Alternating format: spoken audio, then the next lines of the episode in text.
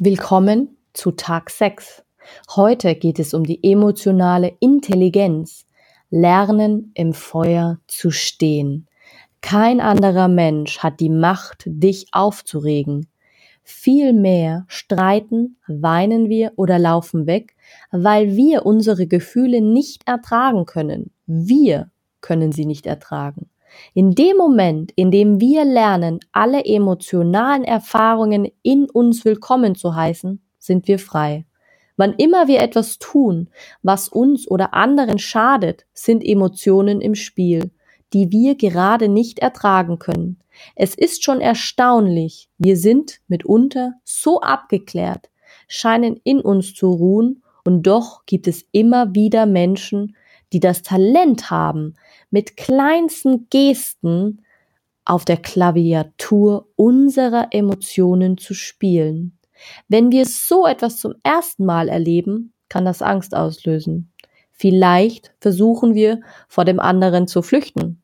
Vielleicht greifen wir ihn an, weil wir ihm die Schuld geben für unsere Verletzlichkeit, die Eifersucht und die Trauer, die wir plötzlich spüren. Menschen, die uns etwas bedeuten, berühren uns. Doch sie bringen die Amplitude unserer Gefühle in beide Richtungen mehr zum Schwingen.